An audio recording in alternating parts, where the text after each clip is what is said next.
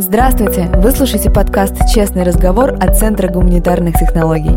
Ведущая подкаста – специалист по гуманитарным технологиям Яна Савельева. А в гостях у нас Алиса Короткова, юрист, риэлтор и бизнесмен.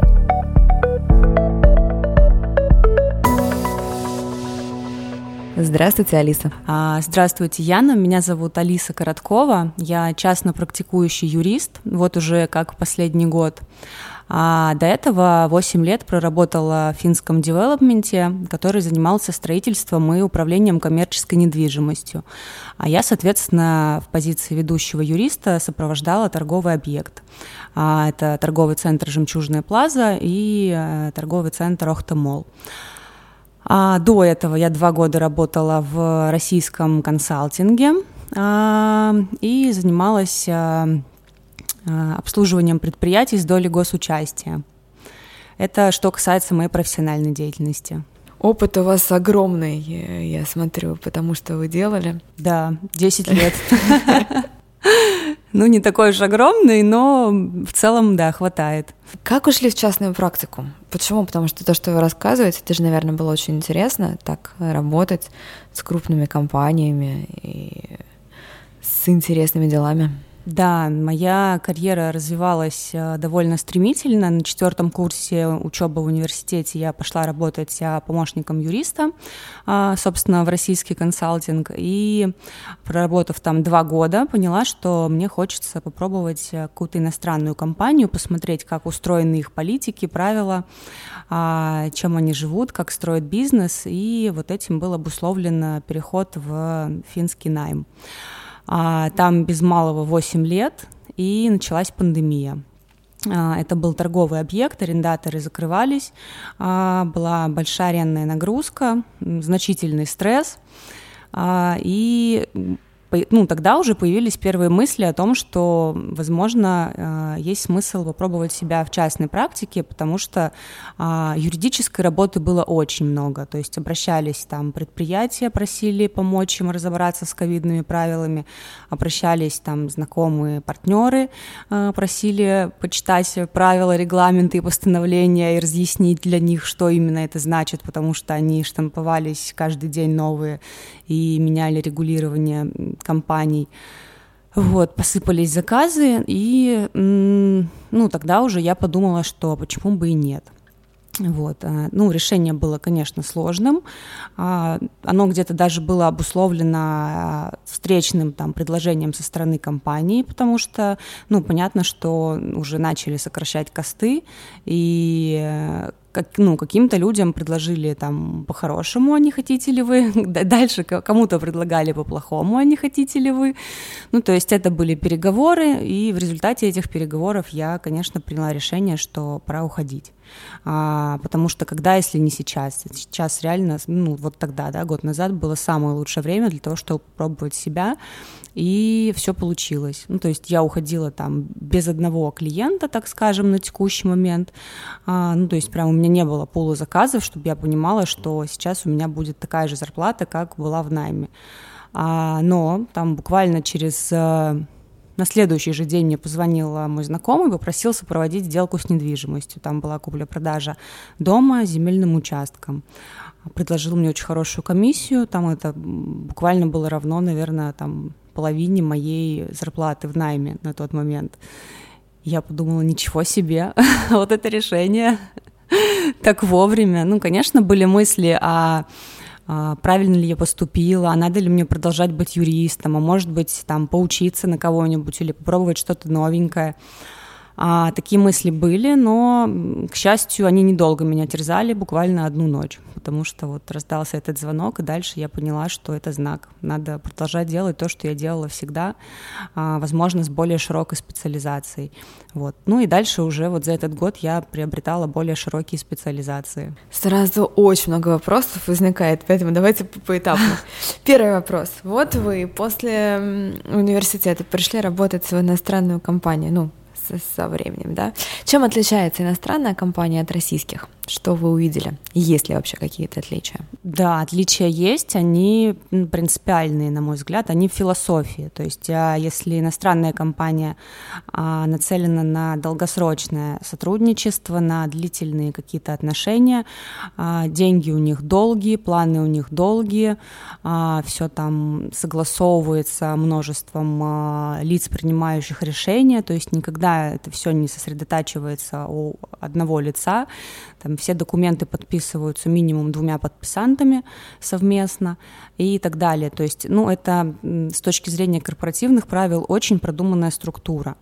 А в российских бизнесах я такого не видела. То есть в российском бизнесе всегда все горит, все еще вчера, а, все там бюджеты уже извлекаются откуда-то, потому что они давно потрачены, ну и так далее. То есть это все время режим какой-то сумасшедшей гонки. Вот у финнов не так, нет, у них все очень четко, структурно, по плану.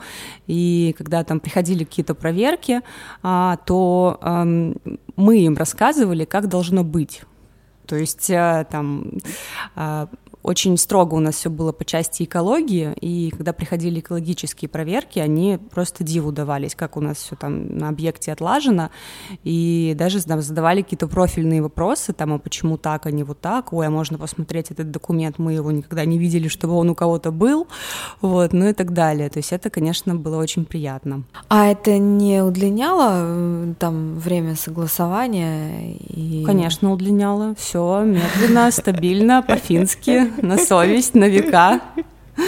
Не знаю, насколько эта модель жизнеспособна там в российской действительности, потому что все-таки а, менталитет у нас э, у русских немножко другой.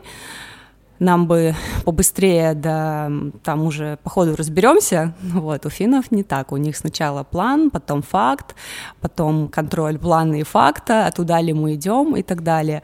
Ну, это, конечно, накладывает отпечаток на сроки. Ну, возможно, сейчас как бы ну, сложное время для финнов, прямо скажем. А как э, финнам работается с э, российским персоналом, с российскими кадрами? По-разному.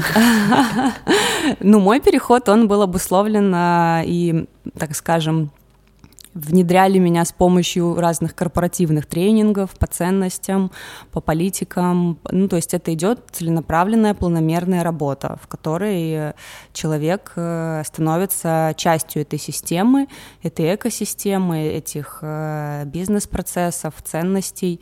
И тут, конечно, HR очень глубоко и сильно копают, и это дает свои плоды. Ну, то есть человек либо интегрируется в систему, либо он со временем просто в ней не приживается развивается и уходит. Но если он интегрируется, то все разговаривают на одном языке, ну, в плане не языке, там, как русский mm-hmm. или финский, а в плане, что в одних понятиях. И это здорово упрощает работу и коммуникацию в команде, когда люди понимают друг друга с полуслова и живут в одних ценностях и одних ориентирах. А вы потом видели как где-нибудь в российских компаниях настолько сильную корпоративную культуру? А я после финнов больше нигде не работала, я ушла в частную практику, но те компании, с которыми мне удавалось взаимодействовать, я, пожалуй, ну вот могу привести свою компанию в пример, поскольку ну, конечно, есть еще Икея. Ну, Икея — это шведы, там тоже очень все сильно, и часть команды икеевской, она как раз была у нас в компании, а, и поэтому еще такой у нас был хороший с точки зрения кадровой политики такая хорошая проработка вопросов. Ну, то есть это вот с Икеей, шведско-финские корни, все это давало о себе знать. И я очень долго из себя это вытаскивала. А, я до сих пор помню там эти пять ценностей, которые мне просто вбиты, как у пионера. Вот. Я очень долго это из себя вытаскивала и понимала, что мир бизнеса, он не работает так, как мир корпоративной культуры. И я до сих пор адаптируюсь и понимаю, что в частном бизнесе все немножко иначе. А в чем разница, на ваш взгляд? Ну, как бы в частном бизнесе надо посчитать деньги и посчитать время, а, и уже потом а, посмотреть на результат. То есть а, за те финансы, которых э, будет стоить этот результат и за, за то время, не взять ли что-то другое, что более дорогое и более быстрое. Ну вот с точки зрения юридических услуг, да, есть какие-то проекты, э, которые там можно реализовывать долго и дешево, но можно взять какой-то один, который будет быстрый и дорогой, и просто его нужно подождать, не распыляться, так скажем. Вот. А, ну, это что касается частной практики, да, я быстро научилась считать деньги. А когда ты работаешь в корпорации, то деньги-то считать не надо, ты просто отрабатываешь входящие задачи. И здесь получается, что ну, этот навык, он как бы отсутствует, и его необходимо приобретать, то есть нет какой-то финансовой грамотности. А, потому что юрист это же все-таки человек не зарабатывающий деньги, а скорее экономящий их и помогающий их не потратить. Вот здесь у меня прям была такая конкретная ломка. То есть как перестроить свое мышление на бизнес а не на то, как не потерять. Я знаю, что многие бизнесмены, начинающие, особенно сейчас же очень много всяких тренингов, курсов э, и так далее, начинают основательно подходить к делу, там, с ниши, э, с э, оценки целевой аудитории, и с анализа, и, в общем, там целый пласт всего такого. Вы делали так же, или вы сразу пошли вот с того первого заказа, про который вы рассказали, и уже потом само завертелась? Честно, я ничего не оценивала. Я посмотрела, с чем я умею и хочу работать, и выбор однозначно пал на недвижимость, потому что этим я занималась, это я понимаю, и там высокие чеки. Ну, то есть человеку, уходящего из найма, я бы предложила ничего кардинально не менять, а просто взять ту сферу, в которой он уже работал и в которой он умеет зарабатывать и потихонечку э, начинать разворачиваться именно с этого, то есть как бы строить свой а, доход на том, с чем человек уже знаком. Ну, собственно, так у меня и было. А потом я понимаю, что есть еще очень интересный рынок семейных дел, да, где там бракоразводные дела, алиментные соглашения, а, там дети и так далее. И, в принципе, с этой сферой, да, семейкой, я не сталкивалась никогда. Просто в корпоративном мире ее нет. Мне стало интересно. Я прошла обучение у лидеров рынка. Э, у них там школа очень хорошая, качественная. Это лучшие юристы российские по семейному праву. А, и после этого стала просто в соцсетях освещать э, какие-то вопросы спорные, там в формате «да-нет». Ну, то есть пишу вопрос, накидываю варианты «да-нет». Вот. И мои, так скажем, знакомые, да, кто на меня подписаны, стали понимать, что по этим вопросам ко мне можно обращаться. И так появились дела.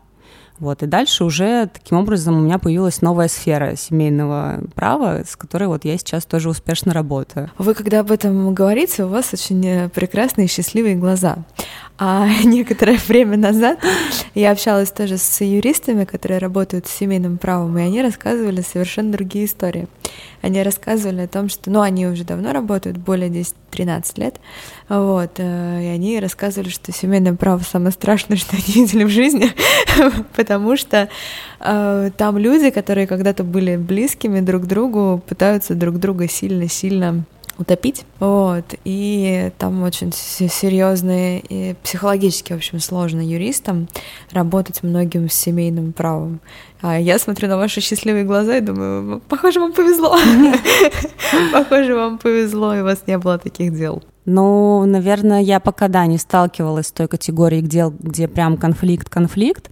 То есть э, у меня пока про то, чтобы там, ну, решить какие-то финансовые вопросы, да, как лучше поделить имущество, как лучше разделить квартиры, чтобы там заплатить меньше налогов, э, как там грамотно это сделать, чтобы, опять-таки, ну, не потерять, да, а приумножить капитал семьи, и пусть эта семья уже делится на два, да, но все равно как-то грамотно нужно выйти из этой ситуации, чтобы меньше было стресса, меньше движений. Ну, то есть я подхожу к этой задаче как к бизнес-проекту.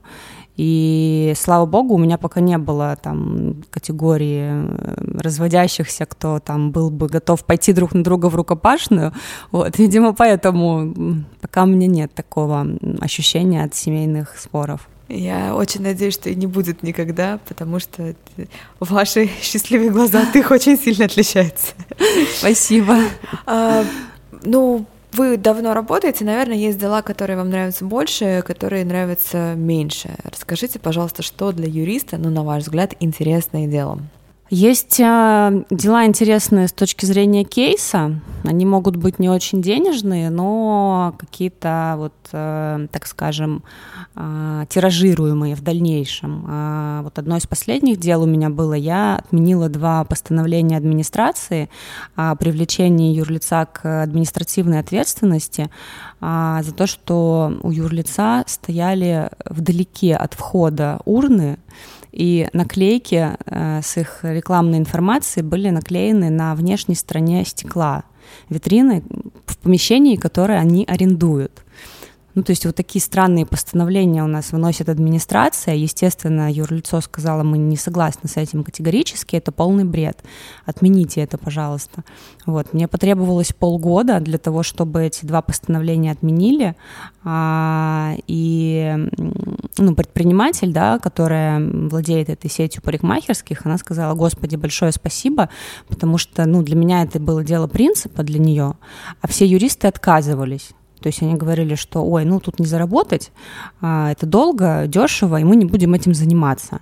А ей было очень обидно, что ее по такому вот глупому основанию привлекли, причем ну, я посмотрела документы и сказала, что нет, привлекли вас неправомерно, а, это нужно обжаловать, если вы хотите.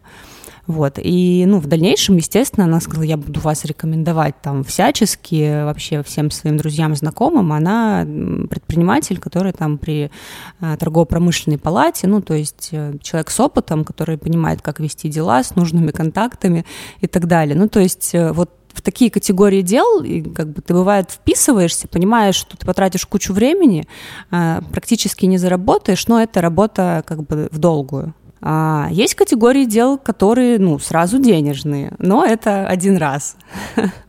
Вот, с такими делами, в принципе, ну, приятно, легко и удобно работать, но они бывают нечасто. Вот, и ну, моя вишенка на торте, да, это то, с чем мне вообще, я считаю, крупно повезло.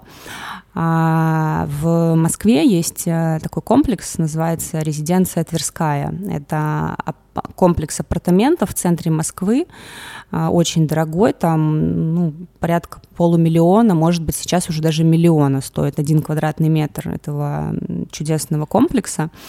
А, там обещали фонтаны, какие-то там, ну, сумасшедшие вообще удобства, спа, фитнес, рестораны там и так далее на территории этого комплекса. Вот, прошло уже три года, как он должен был быть э, введен и работать. По факту он введен, юридически, но он не работает, потому что там управляющая компания не осуществляет свою деятельность надлежащим образом. А попасть в апартаменты нельзя, потому что лифты работают только у тех, кто заплатил за коммунальные услуги, которые на минуточку не оказываются по факту. А, эти, ну, собственно, люди, которые, да, там покупали недвижимость, они по большей части не живут в России, это у них просто инвестиционная недвижимость. Вот моя доверительница из Сингапура, она там в глаза это все не видела, и просто вот по доверенности, да, я представляю интересы, шлю ей фото, видео и рассказываю, что там по факту происходит. И, наверное, только поэтому это, этот комплекс до сих пор в таком виде, в каком он есть, потому что если бы это было какое-то жилье эконом-класса, да, ну вот, в котором mm-hmm. люди заинтересованы здесь и сейчас, а, то они бы активнее боролись, и ситуация бы, может быть, двигалась быстрее ну, с точки зрения того, что они бы собирали там, может быть, митинги, пикеты и так далее. Ну, то есть привлекали бы вот э, такие структуры к работе. А поскольку работа ведется в юридической плоскости, да, вот у меня уже три года я в судах по этому объекту с разными доверителями, с, ну, начиналось все с одной, сейчас их уже несколько, а, там Первый спор был по возврату денежных средств за ремонт, который не был сделан по факту, а деньги были оплачены. А, по передаче этого объекта и взысканию неустойки, потому что застройщик его даже не передавал. А просто не подписывали акт и все. Вот. Э, теперь, значит, по участию в банкротстве, потому что и застройщик, и компания, которая должна была делать ремонт, ушли в банкротство. А, и это бесконечно вкусный апельсин, то есть, по всей видимости, это дело, которое никогда не закончится. Вот, э, учитывая, что все-таки эти компании свои обязательства не исполнили и пошли в банкротство, а банкротные дела длятся там в среднем 3-5 лет. Вот. Ну, для юриста, конечно, это большой успех, большая ответственность и большая задача работать в таком проекте. Э, но если кому-то из юристов э, удается зайти на такую задачу, то это, конечно, успех. Ну, это это то, что позволяет э, зарабатывать долго и там много проблемных вопросов. То есть с точки зрения моей работы, да, я постоянно вовлечена, я постоянно в процессе, я пытаюсь сделать все возможное, я часто езжу в Москву, в суды, на встречи, на переговоры. Ну, то есть вот уже три года я держу руку на пульсе, и не только я. То есть понятно, что у всех есть юристы, и все взаимодействуют так или иначе по этому вопросу с этой компанией. Вот. Но пока компания решила освободить себя от обязательств путем банкротства. А вы пробовали освещать это как-то в СМИ? Я сейчас уже начала этим заниматься, потому что до тех пор, пока компания не уходила в банкротную процедуру, еще были шансы договориться. Вот сейчас стало ясно, что все, о чем мы договаривались, это ну, как бы, как сказать, канет в лету и останется просто на словах ну и на бумаге, а по факту никаких денег э, никто не заплатит, просто потому что компания избрали самый простой путь, это процедура банкротства, к которой они, безусловно, готовы. И сделали уже все возможное наверняка, чтобы никто ничего не получил. Но тут всегда есть за что побороться и с чем поработать и какие-то сделки можно оспаривать, какое-то имущество можно возвращать, в том числе привлекать директоров к субсидиарной ответственности. Ну, то есть там большой пласт юридической работы. Здесь так интересно, а, вы рассказываете про элитную недвижимость. А, лично у меня такой стереотип, что элитная недвижимость, она все-таки более защищенная, чем какая-то недвижимость эконом-класса но оказывается, что, видимо, не всегда. Увы, увы, не всегда. Надо всегда посмотреть э, э, исходную документацию, посмотреть э, генплан, посмотреть э, документы проектные по зданию, на каком основании строится объект, да, какие есть обременения на земельном участке. А, на своем они строят, или он в ипотеке, откуда финансы, то есть это тоже все имеет большое значение. Вот в частности, этот дом, он э, реконструировался уже несколько раз, и он построен в 1988 году. Вот. И да, вот тут еще надо было задуматься на этом этапе, то есть от кого переходит реконструкция, как осуществлялась предыдущая реконструкция, потому что ну, реконструкция это всегда большой вопрос. А что, кто делал до этого?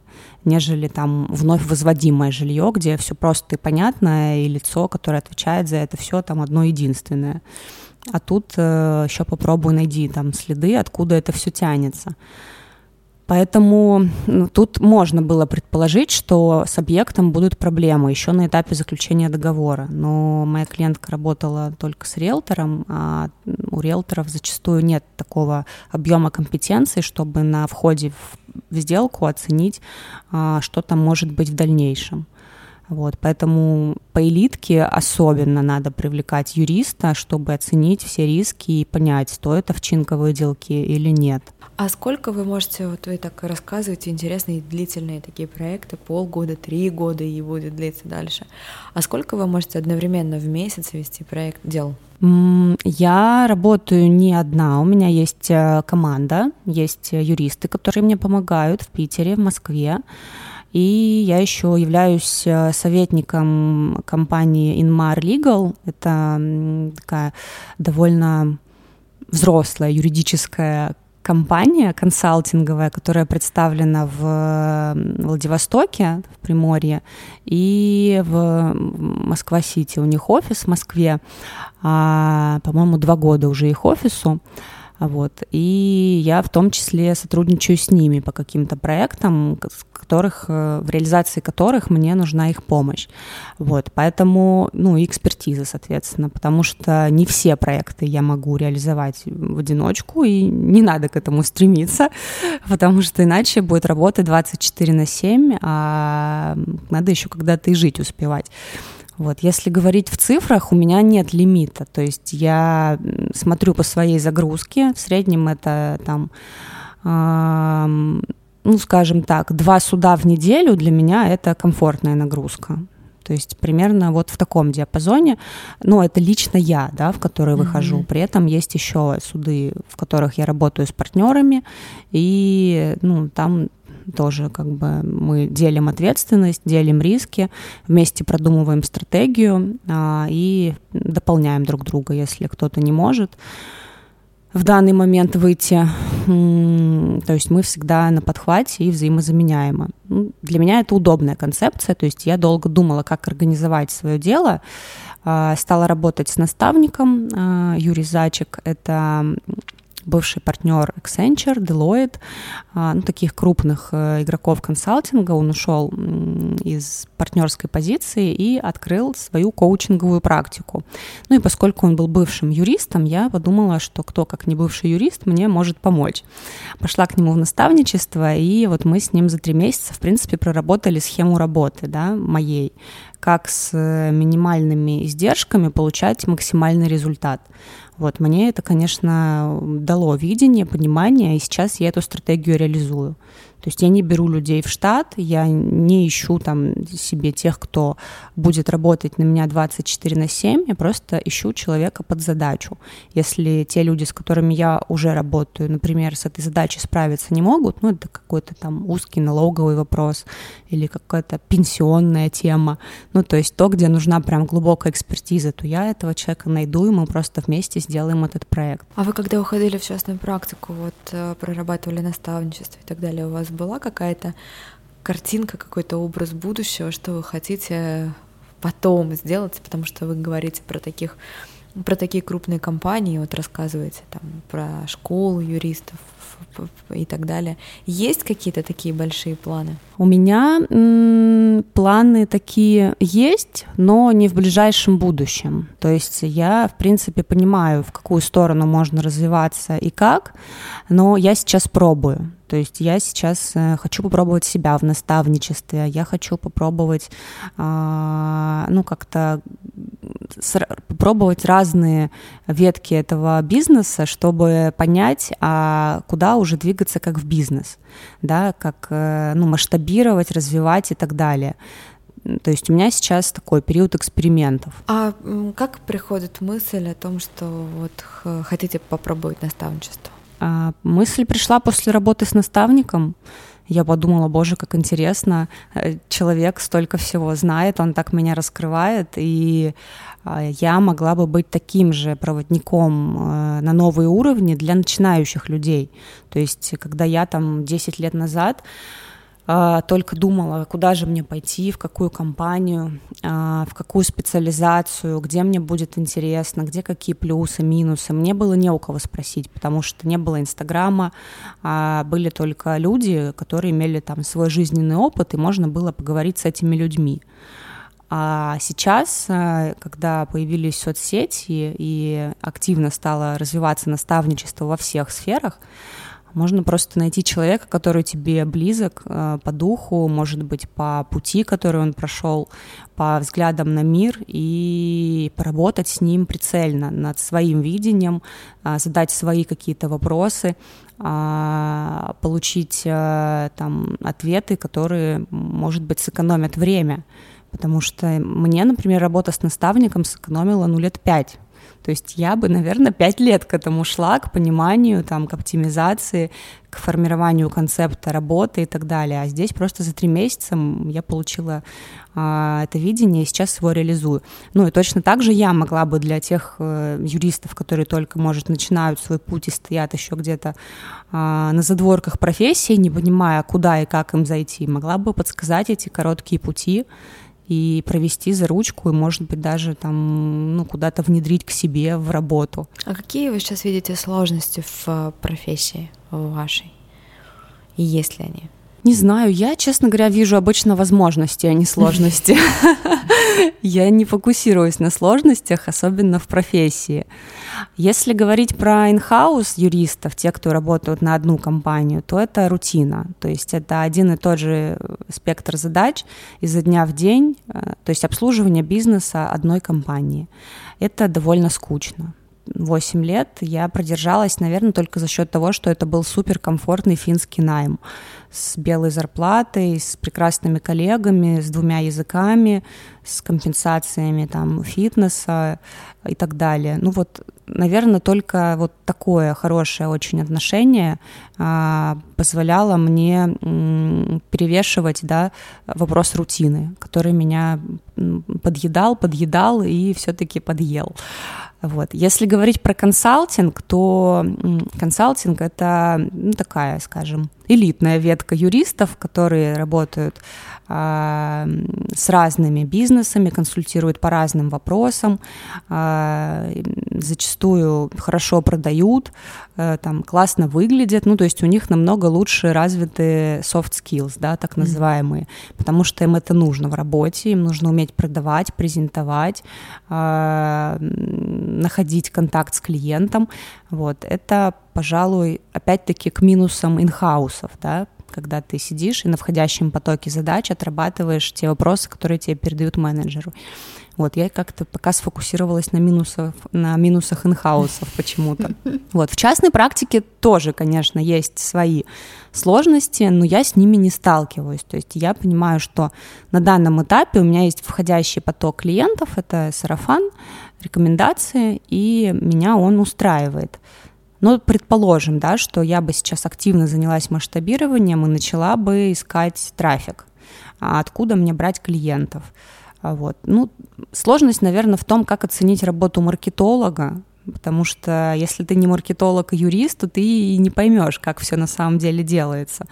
Вот. А, и тут скорее к вопросу компетенции. То есть недостаточно быть просто юристом, надо еще быть много кем, чтобы понимать, как это все работает. А вы же ведете социальные сети, да? Да. И нравится, не нравится, в какую, а, скажем так, какой формат вы выбрали ведение? Я посмотрела несколько постов, очень хочется, чтобы вы сами рассказали. Я просто вела когда-то Инстаграм для себя, так скажем, по любви. А потом, когда ушла в частную практику, поняла, что мне э, хочется заявить о себе как о профессионале на странице Инстаграма. И я не стала придумывать велосипед, делать новую профессиональную страницу, просто продолжила вести свою. И я ее активно наполняла, наполняла, наполняла это приносило мне клиентов, ну, в основном моих знакомых, mm-hmm. да, то есть они mm-hmm. просто понимали, с чем я работаю, и обращались. Я не лила трафик, не привлекала там новых людей, ну, кто подписывался, тот подписывался. Запускала там иногда рекламные посты, вот, но я все это делала сама, там, своими силами, своим пониманием, и никаких там доп. бюджетов особо не вливала, ну, то есть какие-то минимальные расходы. Я перестала гнаться за количеством подписчиков, ну, то есть у меня стояла такая цель, там, типа, 10 тысяч подписчиков. Вот мы поговорили с моим наставником, он говорит, Алис, вот у меня 3000 подписчиков. Этих всех людей я знаю. Я кидаю там один пост про то, что у меня там есть два места, и люди ко мне записываются. Зачем тебе 10 тысяч? Тебе просто это не нужно. Ну, то есть это может быть не твоя аудитория.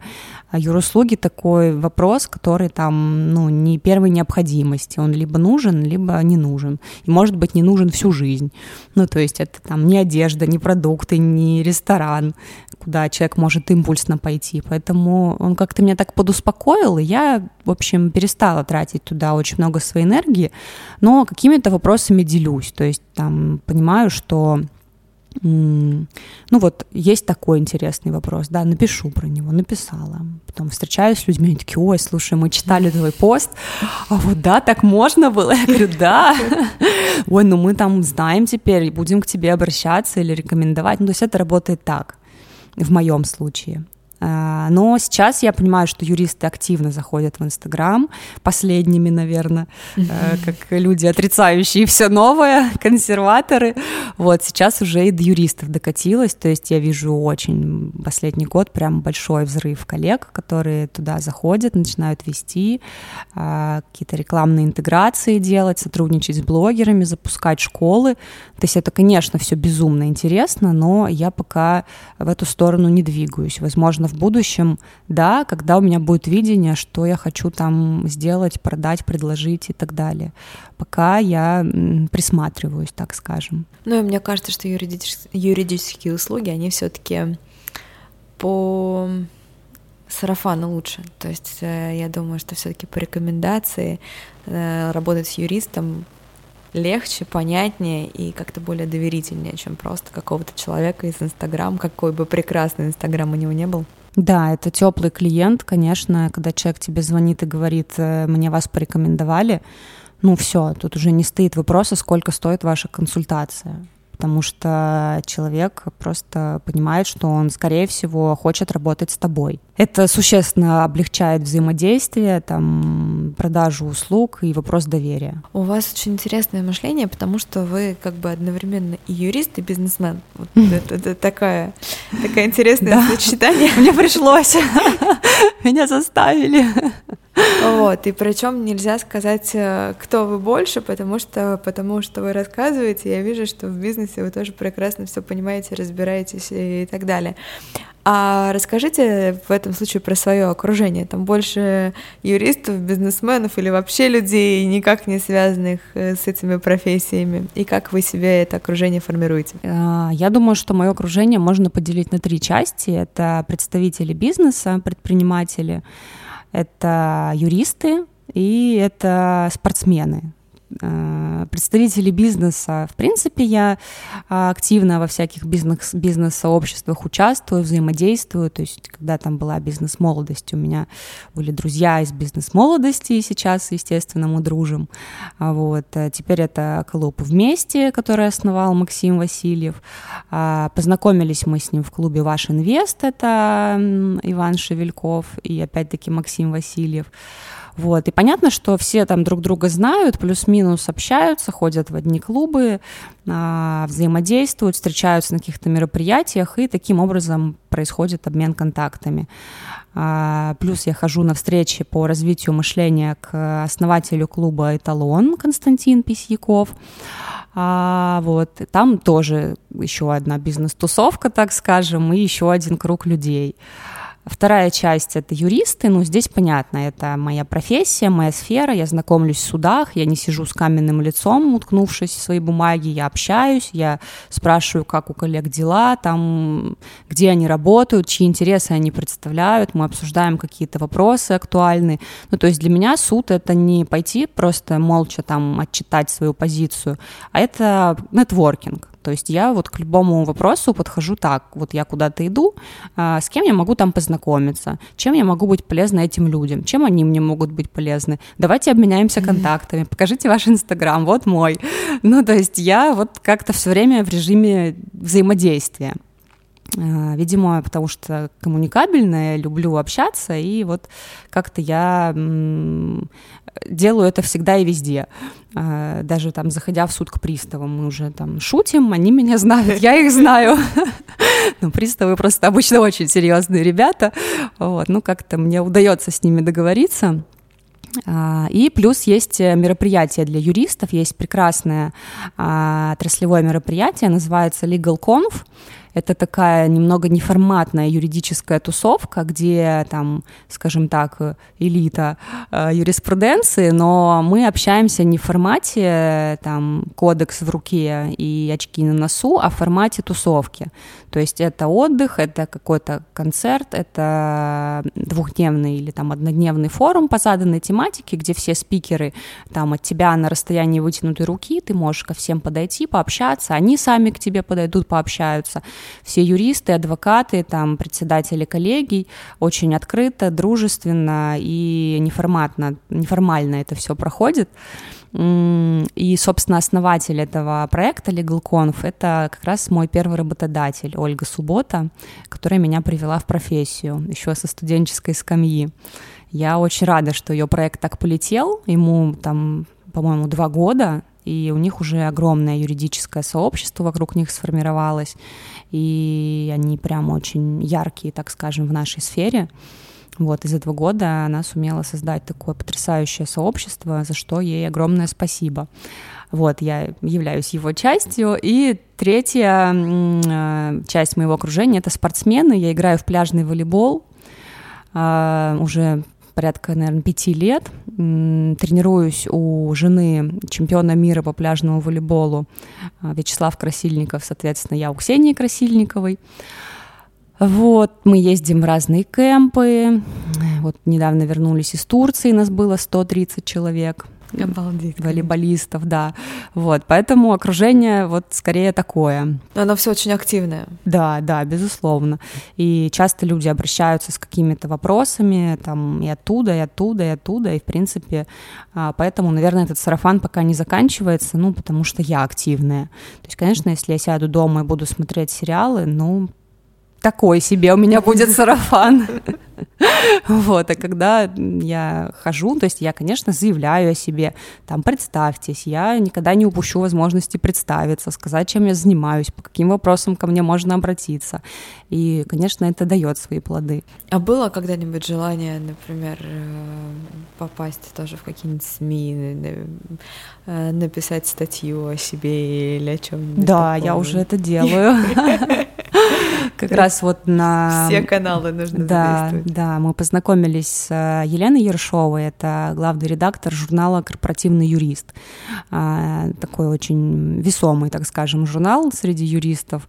И вот как раз я к ней подошла на это мероприятие и сказала, Елена, я да. хочу статью. Очень хочу о себе заявить, пожалуйста. У меня есть вот такие две темы. Давайте сделаем материал. И она откликнулась, сказала, да, конечно, Алиса, присылайте. Вот, в декабрьском номере уже жду своей публикации, жду не дождусь. Ну, отлично, мы будем оформлять вашу страницу на сайте и как раз попросим у вас mm. ссылку. Хорошо, спасибо. Потому что мы тоже СМИ там публикуем. А вы так рассказываете про юристов, и мне стало дико интересно. Вот я знаю, что, например, в бизнес-сообществе, да, наверное, практически во всех есть некая мода. То есть одно время там все строят корпоративную культуру, другое все пользуются agile, там третий, третий год еще что-то происходит. Есть ли у юристов какие-то такие веяния, когда вот все поголовно делают вот это, потом там через пару лет все это неинтересно, все поголовно делают вот это? Ой, сложный вопрос. А, после восьми лет найма я не знаю, что там поголовно делали юристы в те восемь лет. Вот сейчас э, все поголовно учатся софт-скиллам. А, ну, понятно, mm-hmm. что харды у юристов в приоритете, но сейчас такой тренд на софты, на продажи, на презентации, на продвижение в СМИ и так далее. Ну, то есть я сейчас не знаю юриста, который бы не спрашивал, а у тебя есть таргетолог, дай контакт. А кто тебе ведет соцсети, там, поделись, мне вот надо, чтобы мне сторис вели.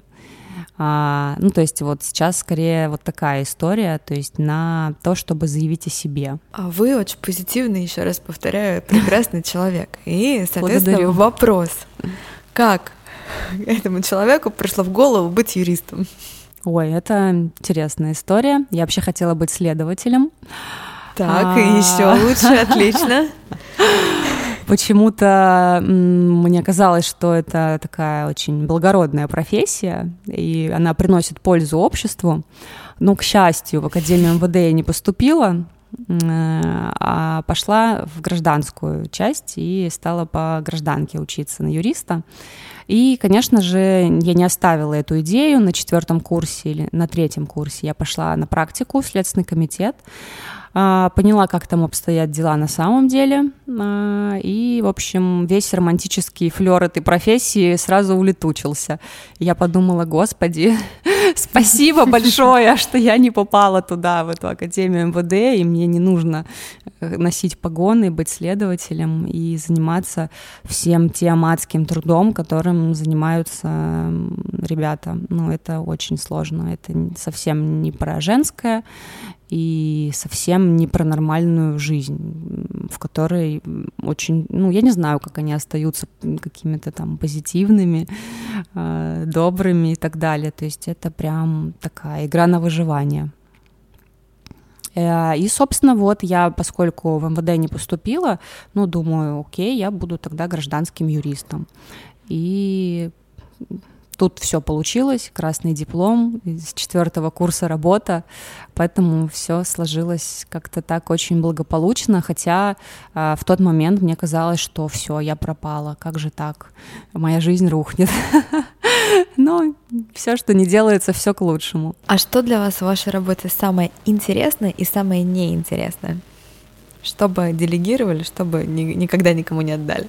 Самое интересное — это общаться с людьми. Я очень люблю общаться с доверителями, слушать их вопросы, помогать им искать решения, искать нестандартные решения, а, браться за дела, которые кажутся беспро... безвыигрышными, а, от которых другие юристы отказались. Это прям для меня такой знак качества. Вот, а, это, это мне очень нравится, это меня заряжает, драйвит, я черпаю в этом вдохновение. А, чтобы я делегировала, я, в принципе, это и делегировала. То есть написание документов. Я эти документы писала в свое время очень много, подробно, хорошо и качественно, там на 20 листов. Э, со сообщу свои пояснения по делу коротенько. Вот вам 20 листов, ознакомьтесь. Вот. И, собственно, ну, как бы тезисно всю позицию можно изложить в пяти предложениях. Все остальное это подбор практики, это а, какие-то выдержки, цитаты, разворачивание позиции, выстраивание это в логическую концепцию. И мои партнеры, с кем я работаю, да, ассистенты, я просто ей уже, скажем так, дала полностью свое видение того, как должен выглядеть и работать документ. А, я ей сообщаю как бы стратегию, что мы действуем так, так, так, на основании этого, этого, этого. Посмотри вот здесь и вот здесь и напиши вот такого рода документ. Все, я ей надиктовываю это голосовое, и она пишет. То есть э, вот этот вот процесс, он самый кропотливый, самый сложный, самый трудозатратный, но когда есть общая канва, что делать, э, есть понимание, что делать, это можно делегировать, и я э, от этого избавилась большой радостью, потому что время нужно для другого. Время нужно для общения, время нужно для своего роста и развития, для обучения. Я постоянно учусь и хардам, и скиллам, вот, и, ну, нельзя останавливаться и закапываться в рутине, потому что если сесть и писать самой, тогда не получится никакого роста. Тоже вопрос, исходя из вашей позитивности. А сталкивались ли когда-нибудь с э, таким предвзятым отношением, потому что я представляю, вы с прекрасным настроением приезжаете в суд, шутите с приставами, и сейчас, значит, вы точно знаете, что дело будет выиграно вами. А встречали ли вы когда-нибудь такое отношение к себе немножко предвзято и не отношение как к серьезному юристу? Нет, я не сталкивалась с таким, честно. Ну, то есть, нет. А, я почему тоже спрашиваю, потому что, ну, до встречи с вами все юристы, с которыми общалась я, это в основном а, мужчины, э, суперсерьезные, супер неулыбчивые, супер неразговорчивые. Ну, мужчинам это свойственно. И такие э, все совершенно отличающиеся от вас, и в частности э, отличающиеся отношением к жизни. Поэтому, собственно, и спросила. Ну, судьи тоже люди, и все работники тоже люди, и когда ты в людях видишь людей, они отвечают тебе тем же. Поэтому, конечно, я могу разговаривать цитатами из кодекса, но кому это нужно в конечном итоге? То есть есть а, какая-то общая суть вопроса, и я излагаю суть. Если судья не понимает, она спрашивает, на каком mm-hmm. основании. Я ей добавляю основания а интересует суть вопроса. Ну, то есть я никогда не понимала оппонентов, которых э, я встречаю в суде, и они читают по бумажке всю свою позицию на пять листов, тратят время судьи, тратят время мое, тратят время на процесс. Зачем они это делают, если они имеют общую канву и можно ее изложить в трех предложениях? Почему там должно быть так или а не иначе? Если есть вопросы, то уже можно детализировать по статьям, по ссылкам и так далее. Мне кажется, это проигрышный вариант заходить и читать бумажки или заходить и сыпать кодексом или ну, общаться так, как будто перед тобой не человек. Поэтому у меня другой подход, и пока он оправдывается. А помните ли вы ваши самые первые ощущения на самом первом суде? О, да. Я думала, что я больше никогда туда не приду. Я была еще студенткой четвертого курса. Э, я работала с клиентом. Это было садово-парковое предприятие. И у них был э, вопрос по налогам. Им налоговая доначислила какие-то пени, штрафы, неустойки. Бухгалтер была на больничном и вовремя не отправила отчет. Ну, как бы это проигрышное дело, но мне сказали, давай, жги. Ну, то есть я еще не понимала, какое это дело. Пришла, значит, э, в арбитражный суд, начала там э, краснеть, э, запинаться, что-то говорить. Судья там, вы что, первый раз? Я говорю, да, я первый раз. Значит так, если в следующее заседание не придет нормальный представитель, я вынесу вам штраф. Я думаю, боже, ну я же нормальный представитель. В общем, у меня был дикий стресс. Я позвонила своей начальнице, сказала, Ольга Михайловна, делайте все, что хотите, я туда не пойду больше. Я не готова. Она говорит, Алис, успокойся, все нормально. Это был твой первый раз. Типа, все хорошо, с крещением. Это было так, да. Вы вернулись второй раз туда? Конечно. Ну, мы отправили другого представителя, более опытного. А потом уже было простое дело по взысканию дебиторской задолженности, бесспорное, и там уже я пошла, понимая точно, что удовлетворят. Ну, то есть мне нужен был позитивный опыт, я его получила, и все, и дальше уже пошло-поехало. Ну, то есть сейчас представительство в судах — это, наверное, моя любимая часть работы. Я очень люблю процесс, я его понимаю, я понимаю, где есть слабина у второй стороны, я понимаю, как подойти к судье, чтобы она услышала, чтобы она там приняла, чтобы она заинтересовалась, чтобы ее тронуло это дело. То есть, ну, вот эта часть, она меня зажигает. Тут интересно. А вот этот первый раз, это был самый жесткий раз в суде или были еще какие-то? Мой самый жесткий. Ну, то есть я была не готова, я не понимала, что происходит. Э, мне просто дали позицию и сказали, иди. Я посмотрела документы, ну, вроде все понятно. А ну, налоговые споры это вообще одна из сложнейших категорий споров. А особенно, когда ты первый раз в суде. Особенно, когда дело проигрышное. Вот, ну, я считаю, что проигрышных дел не бывает. Всегда можно получить э, какую-то поблажку, послабление, какую-то там плюшку от выхода в суд. Э, но на тот момент просто я не понимала, что это может быть. А были ли клиенты, от которых вы отказывались, потому что сами клиенты а, были, например, какие-то токсичные, не готовые к полноценной работе, да? Не дело, а да, а вот клиенты. Да, у меня были такие прецеденты. Вот, э, ну, я не отказалась. То есть у меня вот прям из последних дел одно было очень сложное дело с точки зрения просто моей психики, потому что, ну, уже была середина дела, и там шли доп. расходы за выход в суд. То есть э, выходов в суд получилось больше, чем обычно. И это шло доп. расходам. И уже мне в какой-то момент клиентка говорит, что я не готова это оплачивать. А как же так? Мы же с вами так не договаривались. Я говорю, ну как же так? Почитайте договор, там же это написано. Вот. И, то есть у меня ну, сложилось ощущение, что хотелось бы отказаться, но я уже почти выиграла этот спор. И мне, вот, ну, мне принципиально важно было получить это положительное решение. Я думаю, ладно, как-нибудь вообще любыми способами я доведу это дело до конца. Вот, в итоге мы нашли компромисс, все довели до конца, но мне было очень тяжело, и, в принципе, я уже вначале понимала, что клиент проблемный. Ну, не то, что проблемный, а не мой, так скажем, да. Мы не понимаем друг друга в каких-то вопросах. А, но я все-таки рада, что я дошла до конца, не отказалась, э, завершила дело. И последующем просто мне будет уроком, что не со всеми клиентами надо идти делать дела. Вы вообще работаете на очень стрессовой работе, но вы так прекрасно рассказываете, что кажется, что все, все проходит вот так весело и здорово.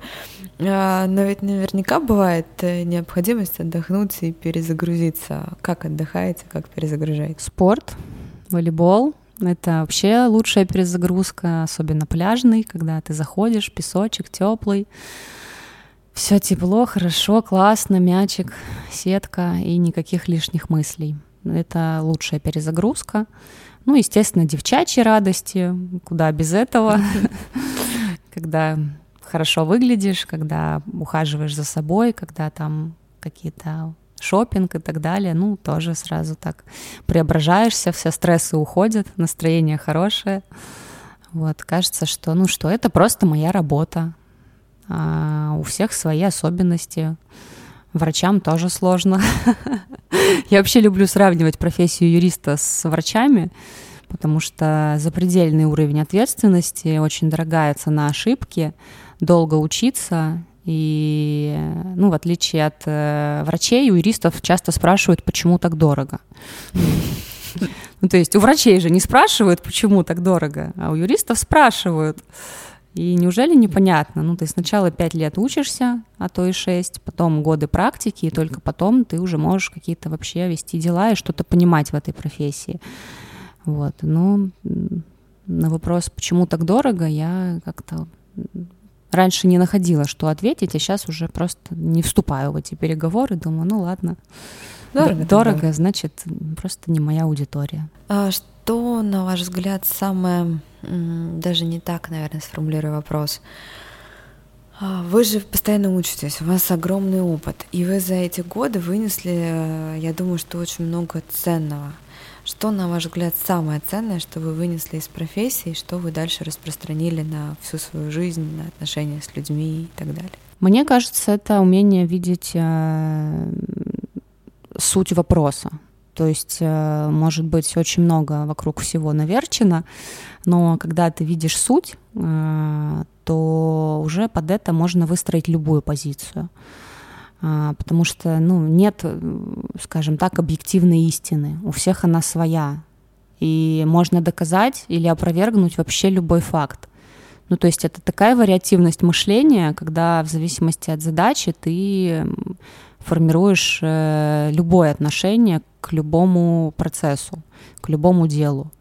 То есть э, вот сегодня, значит, э, было вот так, и это плохо, а завтра к тебе приходит клиент, который говорит, у меня было вот так, докажите, что это хорошо. И ты, ты доказываешь, что это хорошо.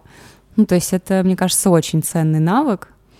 А, конечно, тут есть вопросы этики, но я, слава богу, не работаю с уголовными делами сама лично. Вот, поэтому, ну, эти вопросы, они касаются бизнеса в основном, где, в принципе, не вопрос жизни и смерти, а зачастую вопрос денег или каких-то принципов. Есть ли у вас какие-то сформированные жизненные ценности, принципы или правила, которые вы никогда не передадите и от которых никогда не отступитесь? Ну, наверное, это одно правило — просто слушать себя, потому что когда внутренний голос говорит одно, а другие люди говорят другое, надо слушать внутренний голос. Зачастую он оказывается прав. И, наверное, последний вопрос у нас с вами. Если вот вы говорили, что вы, когда уходили в частную практику, думали, рассуждали, может быть, э, перестать быть юристом. Если не юрист, то кто? А, я хотела бы быть журналистом. А, это мне близко, интересно. А, я думала об этом, и, возможно, я хотела бы быть психологом. Ну, то есть, в принципе, это такие пограничные профессии. А, это работа с людьми, с мышлением, а, писательство. Ну, то есть, вот такого рода ну, направленность. Вы, вы все это прекрасно, мне кажется, совмещаете. Да, вы. да, но я решила стать юристом, поэтому я теперь и психолог, и журналист. И два в одном, в общем, три в одном, да. Спасибо большое, Алиса. С вами было очень интересно разговаривать, и я думаю, мы еще увидимся снова.